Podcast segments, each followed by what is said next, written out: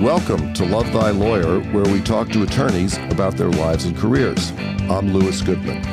Today, we welcome Samer Habbas to the podcast. Samer and his team work on a variety of personal injury cases, car accidents, medical malpractice, dog bites, and elder abuse, to name a few. He's known for not backing down and always fighting for his clients. He recently secured an $11 million settlement for a motor vehicle accident. Samer is an involved, contributing member of his community, supporting nonprofits such as Children's Hospital and Best Buddies. Samer Habbas, welcome to Love Thy Lawyer. Thank you. Where are you talking to us from right now? So I'm presently at our headquarter office in Irvine, California. And can you briefly tell us what kind of practice you have? So I'm a personal injury attorney who who practices in diff- as you have mentioned in auto accidents, dog bites, slip and fall premises cases. We also do medical malpractice cases and elder abuse cases. So there is a variety of different professional negligence cases that our office handle as well. How long have you been doing that sort of work? I've been an attorney almost 17 years. In July it'll be 17. And how long have you had your own practice? So I've had, actually had my own practice immediately coming out of law school. I took an ambitious step of opening my own firm as soon as I was licensed. So that would take us back to July of 2006. Where are you from originally? Born in Santa Monica, California. Is that where you went to high school? I grew up in Corona, California. I graduated from Santiago High School, class of 1998, which was the actual first graduating class of that school.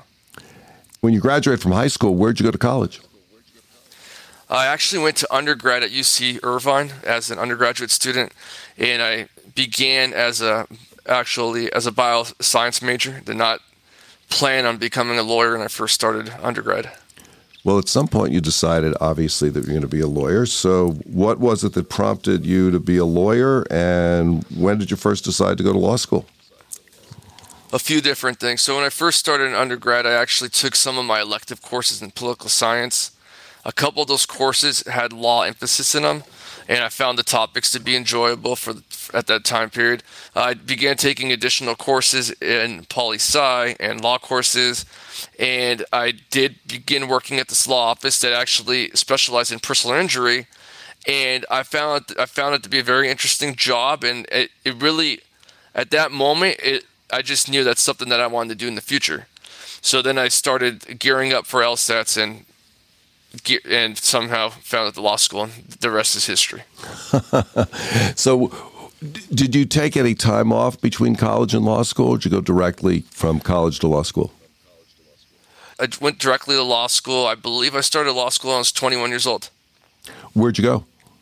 I went to Whittier Law School in Costa Mesa at the time. When you graduated from law school, you said that you immediately opened your own practice. So obviously, you kind of really were pretty focused on what sort of work you wanted to do while you were in school.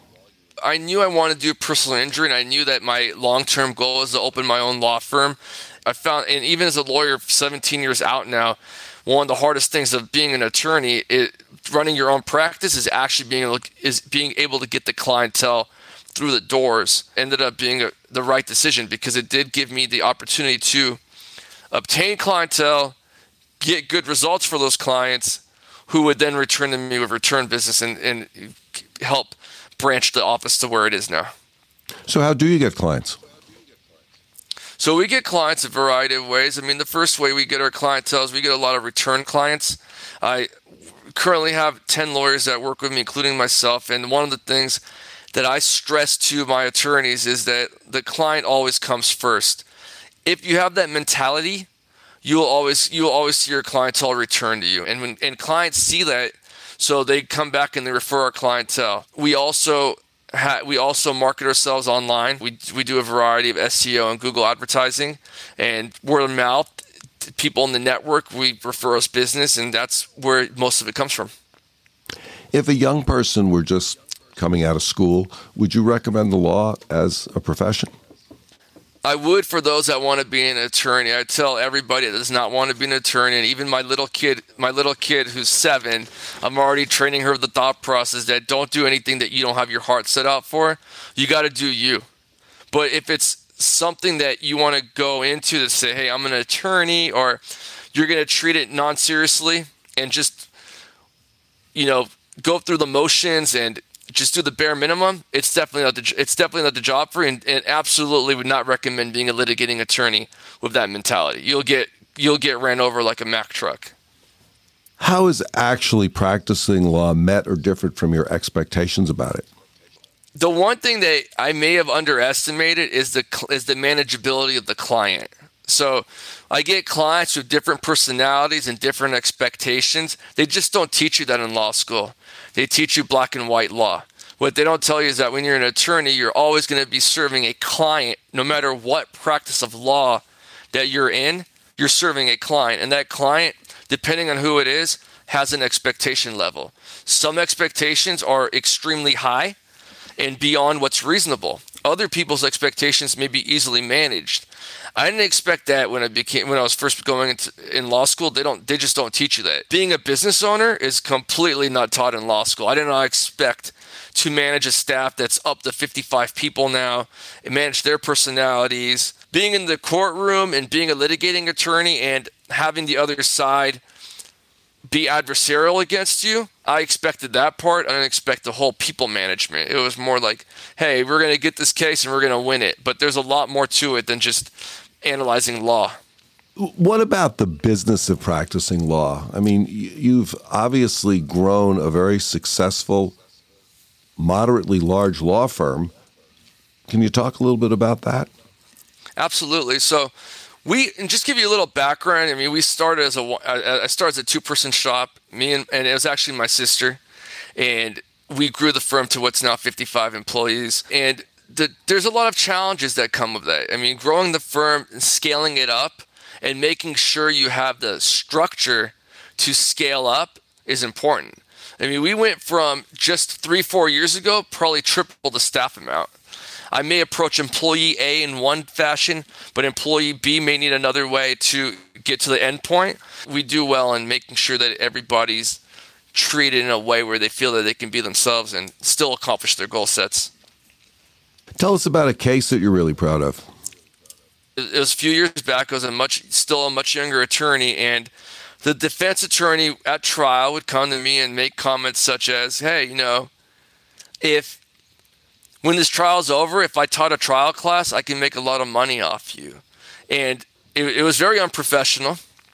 Unfortunately, this is their strategy. And taking every blow from them and then having the jury return a verdict to me that was in seven figures was one of the most, I, I would say, one of the, the proudest things that I've done as an attorney because my client had not gone, not only gone through a lot from recovering from her injury, but was completely the defense was completely trying to obliterate her on the stand to just quit and to have me quit as well. And both of us to stand there and be resolved and not give up and to look that lawyer in the face at the end of the trial and tell him, hey, when does that class start that you wanted me to sign up for? And have him look at me and say, you know what, nice, nice one. And, and points to his belt and says, I've been beat less than the amount of rings in my belt, and now you're one of those on the on the belt buckle, and that was a very good one because we put in hundreds of hours on that case just for you know trial prep, and the trial ran for about a month, and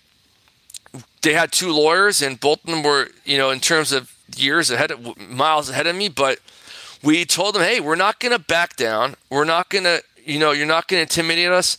We're not going to give up. We believe in our client. We believe in her story, and she's going to tell that story to a jury, and they're going to pull it behind her because she's an innocent victim. And when the jury delivered that verdict, we felt that, look, we got justice here, and that's what that was about. And, the, the hard work, and it felt like finals week times 50. What do you think's the best advice you've ever received? No matter whether whether you're an attorney or you're playing sports, there's going to be a winner and a loser in that case or in that game. But at the end of the day, if you win or you lose, did you put forth your best effort possible to get the result? Not everyone's going. There's not everyone's going to win the trial. I've lost trials that I thought I was going to win, and I've won trials that I thought we weren't going to do as well in. But at the end of the day, do I what? The advice that I was given is like at the end of that trial, you look back and you don't put your head down if you lose. If you lose, then you go back and you say, hey, where did I go wrong?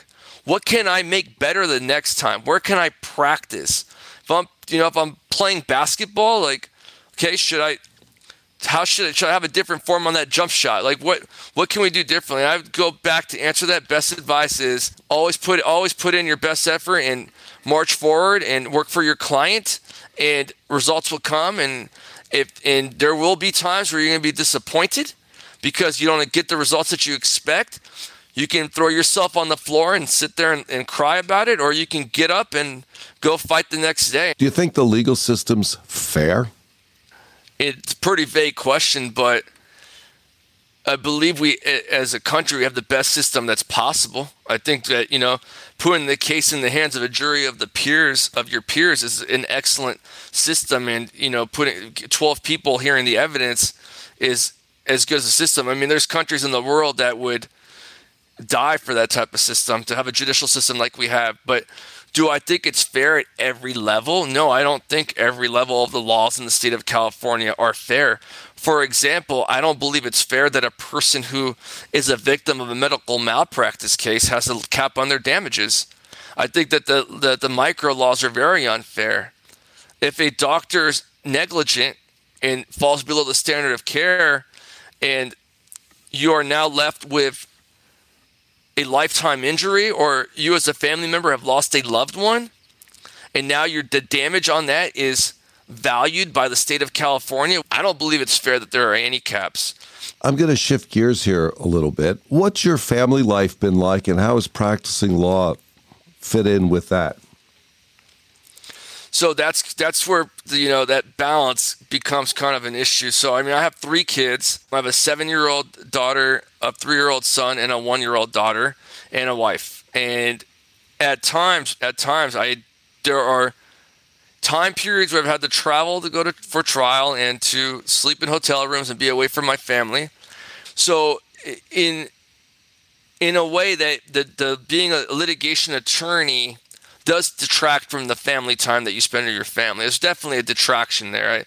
I, I will not dispute that. I, and as a father, I would like to be, you know, if if I can, I want to be there with my kids as much as possible. I, I consider clients like family, and I consider my family as my family. And I don't want to, if I can't do my job 100 for the clients, then I'm not in the right position. And I have to also do my job as a parent at that level too. So that's very challenging, the, the amount of time I have to make for family time. How about recreational pursuits? Anything you enjoy doing to kind of get your mind off of the law?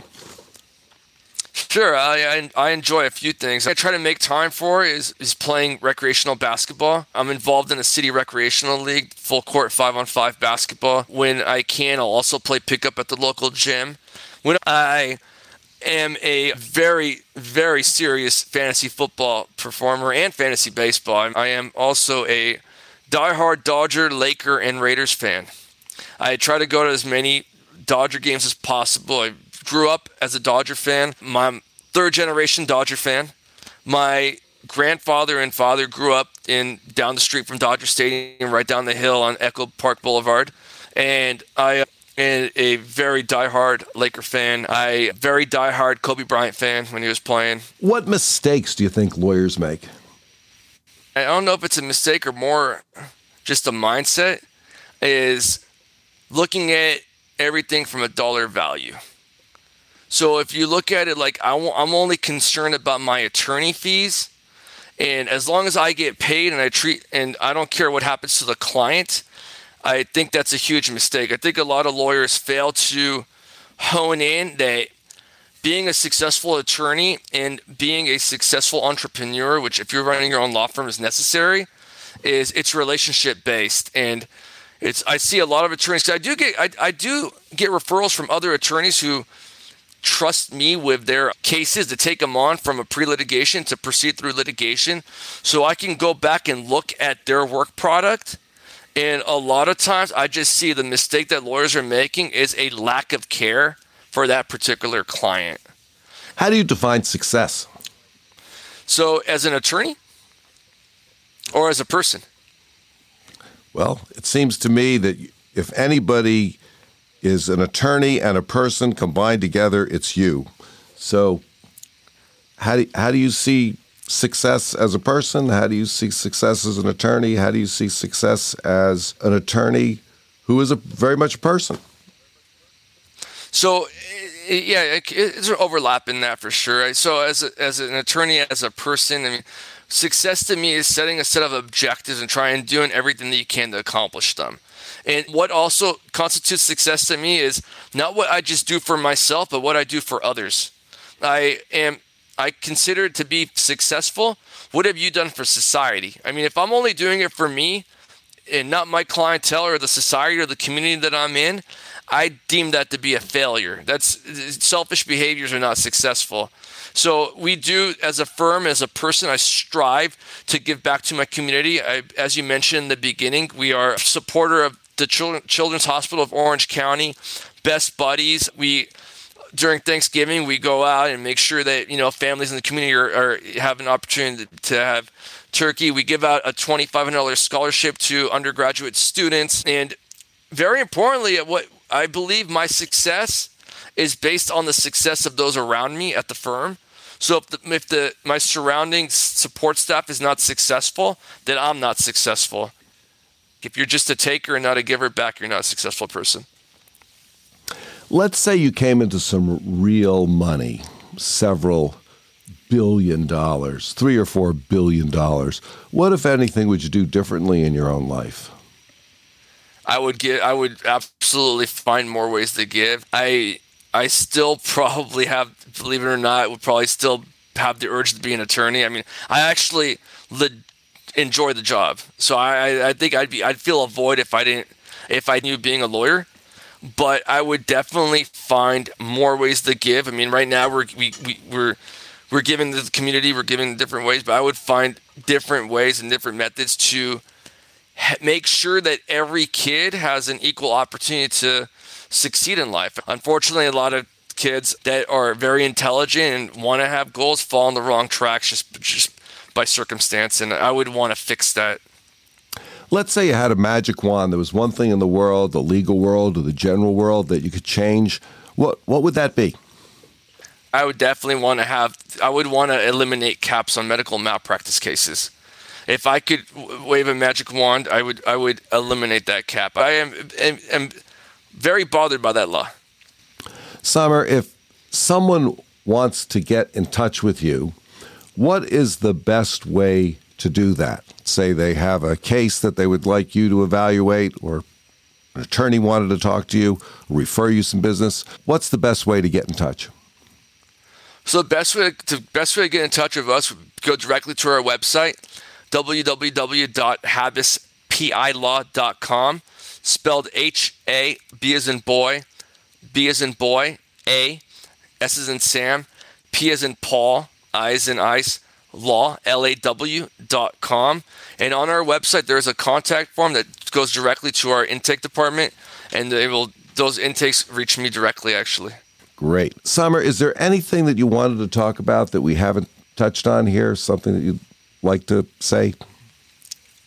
Yeah, I appreciate. First, I want to. I appreciate the time you gave me to speak about my story and, and my advice to others. I mean, again, what I want to reiterate, I, and it's it to younger attorneys that are out there considering a career of law, we touched upon this. Don't go to law school or become an attorney if, you, if it's something that doesn't interest you. You have to have a passion for this job. You have to have a passion. It, it, takes a lot of effort to be a, a, successful attorney and to get results to, for your clients in justice. Do not just go to law school because it sounds like a great title. You do what you do what's best to what fits you. Everybody has a talent and that talent is different for different types of people. Don't give up something that you may be better at because somebody wanted you to be an attorney or you thought it was, you know it's just a great title to have. So I, I definitely want to stress that out. And I, I, again, I appreciate the time. I think hopefully we've covered a lot of topics that are helpful for people. Samer Habbas, thank you so much for joining me today on the Love Thy Lawyer podcast. It's been a pleasure to talk to you. Thank you very much. That's it for today's episode of Love Thy Lawyer. If you enjoyed listening, please share it with a friend and follow the podcast.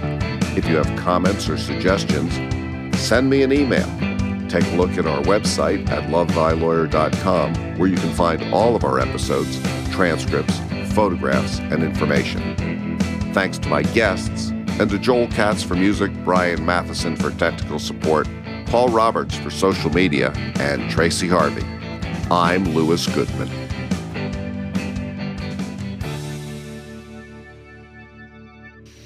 And my original plan to go pre med, I did an audible and started looking at going to law school.